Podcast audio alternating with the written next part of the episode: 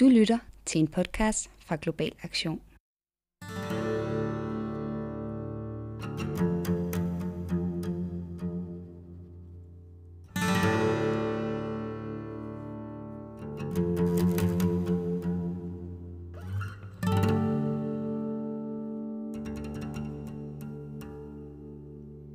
Mit navn er Svend Thomsen, og det sidste stykke tid har jeg tænkt rigtig meget over, hvordan det kan være, at transnationale virksomheder til sydenlandet kan slippe afsted med at bryde menneskerettigheder i deres konstante jagt på profit.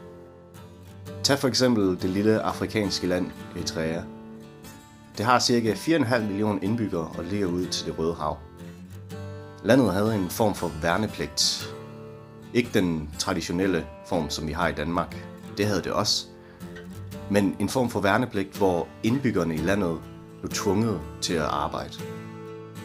Det var en situation, som selv FN i tale sat som værende næsten slavelivende. De folk, som blev tvunget til at arbejde igennem det her værnepligtssystem, blev sat til at arbejde i en mine ejet af Nefson Resources til utrolig lave lønninger. Ikke nok med, at de havde lave lønninger. De havde heller ikke nok mad, vand og ordentlige steder at bo. Det resulterede, at flertallet af dem, der arbejdede for Nepson Resources i den her mine, de var altid trætte og sultne og blev ofte syge. Det endte simpelthen med, at flere folk kollapsede og døde af ren udmattelse af arbejde. Besøgte arbejderne nærliggende byer, jamen så kom militæret og hentede dem, beskyldte dem for at forsøge at forlade landet. Det er blot en af mange eksempler på, hvad transnationale virksomheder kan slippe afsted med. En situation, som ikke blot er totalt uacceptabel, men også aldrig nogensinde kunne forekomme i et vestligt land. Slet alene i Danmark for den sags skyld. Men er der nogle kontrolmekanismer sat i verden for at opretholde menneskers ret, når det kommer til transnationale virksomheder? Hvordan forholder EU sig til situationer lignende som den i Eritrea?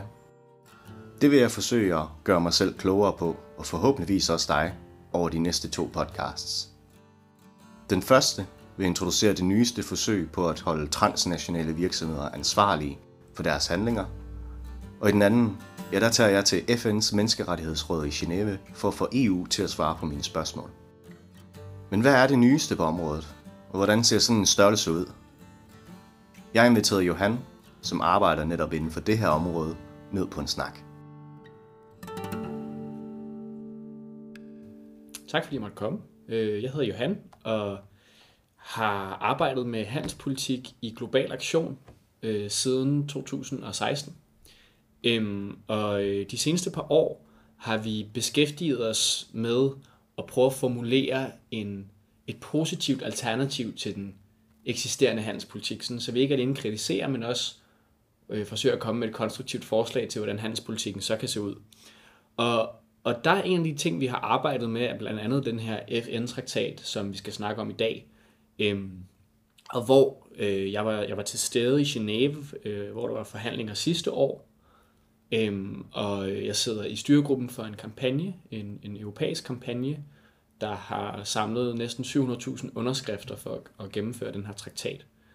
Øhm, og, og følger meget opmærksomt med i, hvad, hvad der foregår, og, og forsøger at øh, involvere de danske politikere øh, og, og få Danmark til at bakke op om hele den her traktatproces øh, ved, at, ved, at holde, ved at mødes med udviklings- og erhvervsordfører øh, fra de politiske partier.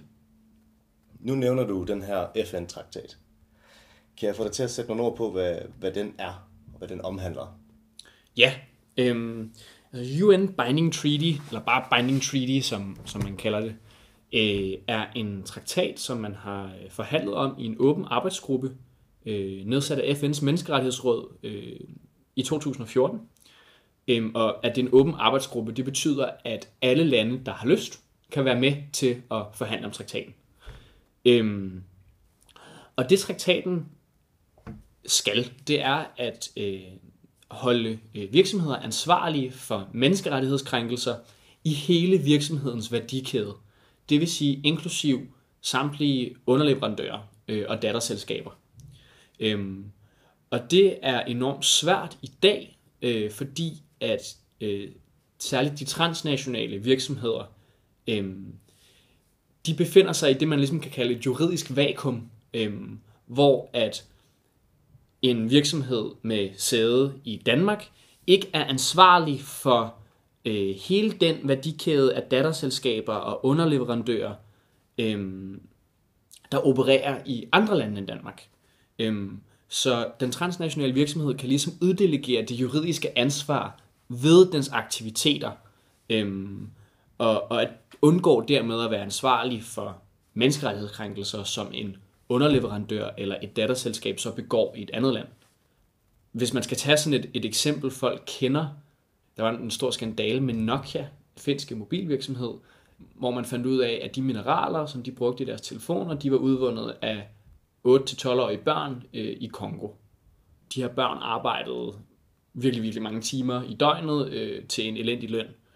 Øhm, og det er et eksempel på, at Nokia kan ikke drages til ansvar for øh, de her kummerlige arbejdsforhold, fordi at de bruger et kongolesisk mineselskab, som er dem, der ligesom er ansvarlige for krænkelsen. Øhm, men det selvom, at, at det jo altså er Nokia, der køber deres mineraler. Ikke? Så de her store transnationale virksomheder, de kan slippe ustraffet af sted med at begå sådan nogle menneskerettighedsbrud. Og det er det, den her traktat skal forsøge at afhjælpe. Altså helt konkret, så skal traktaten for det første pålægge øh, stater at indføre det, der hedder lovpligtig due diligence. Og øhm, det betyder, at staten skal stille som krav af dens virksomheder, der har base i, i staten, at virksomhederne identificerer og forebygger menneskerettighedskrænkelser ud i værdikæden. Det vil altså sige, at virksomheden er ansvarlig for at undersøge, hvordan dens aktiviteter påvirker menneskerettigheder ude i verden. Og hvis man finder ud af, at der sker brud, jamen så er den også ansvarlig for at rette op på de brud øh, og forsøge at afbøde øh, krænkelser i fremtiden. Så det er den første ting. Den anden ting er, at traktaten vil gøre det muligt for offrene at søge for retfærdighed ved at øh, sagsøge virksomheden, der har begået krænkelsen, både i det land, hvor krænkelsen er fundet sted, ved Nokia Kongo vil det sige Kongo, men også i det land, hvor moderselskabet har base. Det betyder, at øh, traktaten i princippet vil gøre det muligt for kongolesiske minearbejdere at sagsøge Nokia ved en domstol i Finland, og ikke kun i Kongo.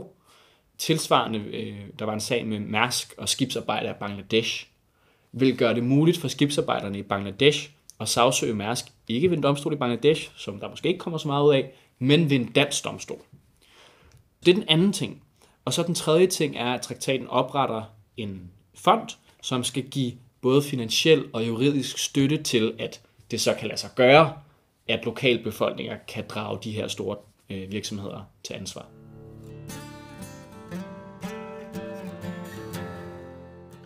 Jeg må indrømme, at jeg blev lettere overrasket, da Johan fortalte, at traktaten vil lægge et ansvar over på de transnationale virksomheder for selv at identificere og forebygge menneskerettighedsbrud. Normalt set lige nu er det nemlig oftest arbejder eller civilsamfundet, der afdækker krænkelser og derefter forsøger at gøre noget ved det. Derudover kunne jeg ikke lade være med at være en smule begejstret for, at det ikke kun skal være muligt at sagsøge virksomheden i det land, der har base, men også at der skal være finansiel og juridisk støtte til offrene, der vælger at sagsøge. I og med, at det oftest er i lande, som ikke er tæt på at være nær så velstillede som her i Vesten, så ville det være næsten umuligt for borgere at kunne starte retssager mod virksomheder, hvis ikke det var muligt at få støtte. Men hvad var Johans forventninger så til femte forhandlingsrunde, som tog sted her i oktober 2019? Jamen, forventningerne var egentlig rimelig lave øh, i det, at EU tidligere har, har vist modstand mod hele, den her proces og traktat. Øhm, så så vi var egentlig meget usikre på, om, om det her ville blive den sidste runde, fordi hvis man igen så, at som det tidligere har været, at det kun var øh, stater fra det globale syd, der øh, deltog i forhandlingerne, deltog aktivt, jamen så er traktaten ikke meget værd. Fordi at øh, rigtig mange af de store transnationale virksomheder, de har base i andet i nord, og derfor er det selvfølgelig nødvendigt for, at den her traktat skal blive succesfuld, at det er lande i nord, såvel som lande i syd, der er en del af den. Øhm, så, så, så vi var spændte på, om, om, om det ville blive den sidste forhandlingsrunde, eller at om hvorvidt EU vil engagere sig konstruktivt. Øh, blandt andet øh, som følge af det, af det pres, som civilsamfundet har lagt på øh, EU og på politikerne i nationalstaterne øh, for at, at sikre opbakning til den her traktat. Altså knap 700.000 mennesker har skrevet under på, at det skal EU. Øh, og i alle, eller måske i alle, men i mange af EU-medlemsstaterne, ligesom der så vi har gjort i Danmark, øh, har der altså været et, et pres fra civilsamfundet for at engagere medlemsstaterne. Man må jo sige, at den her traktat er, er lidt ambitiøs. Er det øh, første gang, at man kaster sig ud i at, at holde transnationale virksomheder ansvarlige over for menneskerettigheder? Ja, altså det er første gang, man vil holde juridisk ansvarlige for menneskerettighedskrænkelser. Det lød ikke på Johan, som om at optimismen var stor for, at der skulle ske fremskridt med traktaten. Men den fandt sted med lande som Kina, Rusland og et flertal af EU-lande til stede i lokalet. Det var heldigvis ikke udelukkende lande fra det globale syd. Der var altså ingen tegn på, at det skulle være sidste runde for forhandlingerne. Men hvad er der særligt ved traktaten, der gør den så vigtig, at hele 700.000 EU-borgere har skrevet under på pres EU på området? Jamen, fordi at traktaten optimalt set vil sætte en stopper for de alvorligste menneskerettighedskrænkelser, vi ser. Øhm, og den vil drage de skyldige til ansvar, øhm, og den vil give retfærdighed til offrene. Øh, det er selvfølgelig sådan, hvad skal man sige, den mest utopiske forestilling om, at traktaten skal kunne. Ikke? Øhm, men derudover så, så vil traktaten også bare hjælpe med at løfte det, man kalder the corporate veil, øh, altså det her øh, virksomhedsmæssige slør, eller erhvervsmæssige slør, hvor at det er enormt svært at gennemskue, hvad de her kolossale transnationale koncerners aktiviteter, hvordan de forløber, hvem, øh, hvem tilhører egentlig den samme transnationale koncern, øh, er det i virkeligheden Nokia, der ejer størstedelen af aktierne i mineselskabet i Kongo? Øh, fordi at, at når virksomhederne skal dokumentere, øhm, hvordan deres underleverandører og datterselskaber påvirker menneskerettigheder, jamen så får vi også adgang til at finde ud af, øhm, hvad er det egentlig for nogle værdikæder, de her store virksomheder har.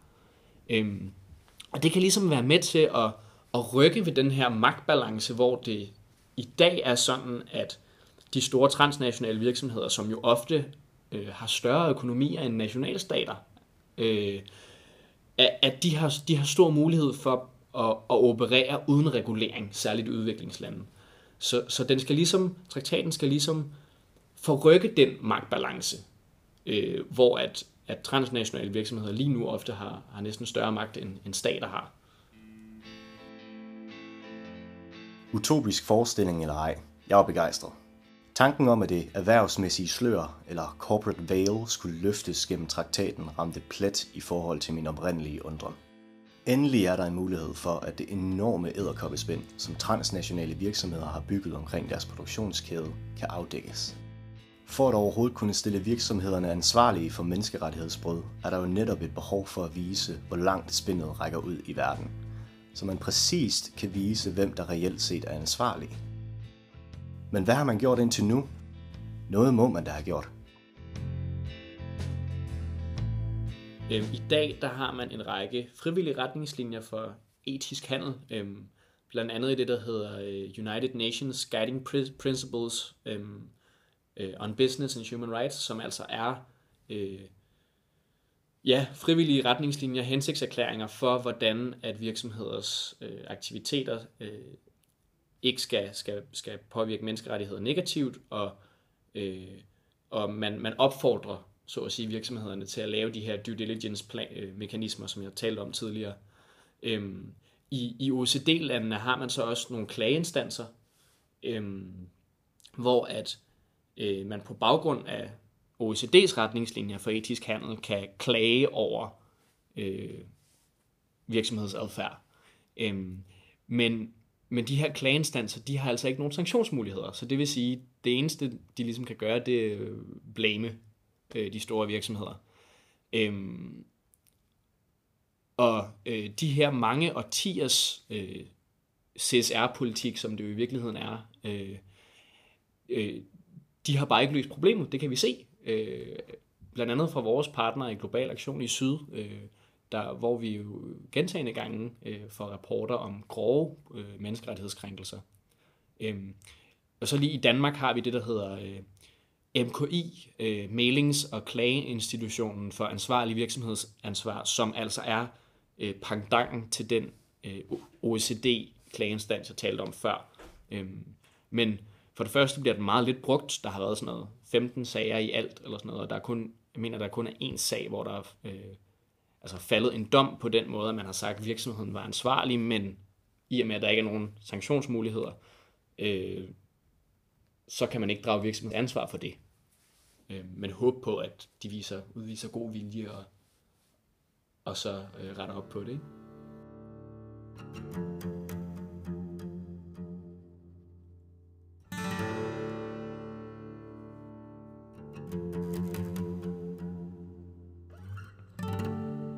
Efter min snak med Johan var jeg slet ikke i tvivl om nødvendigheden for en juridisk bindende mekanisme som denne traktat.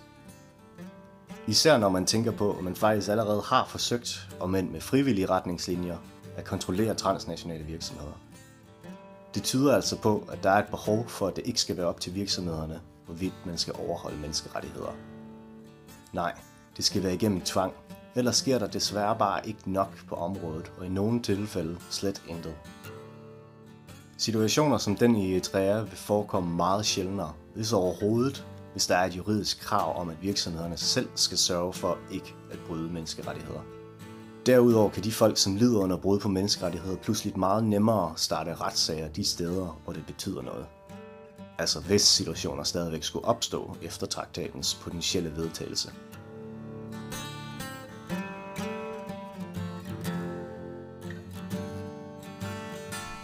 Tingene ser lovende ud, men spørgsmålet er, går det hurtigt nok? For der er konstant folk verden over, der lider under sammenlignelige tilstande som de borgere, der blev nævnt tidligere fra Eritrea. Og hvad er egentlig med EU? Johan nævnte jo, at de ikke var gået ind i forhandlingerne med det bedste sind. Ja, det vil jeg alt sammen tage op i næste afsnit. Tak fordi du lyttede med. Jeg håber, du ligesom mig blev en smule klogere på området.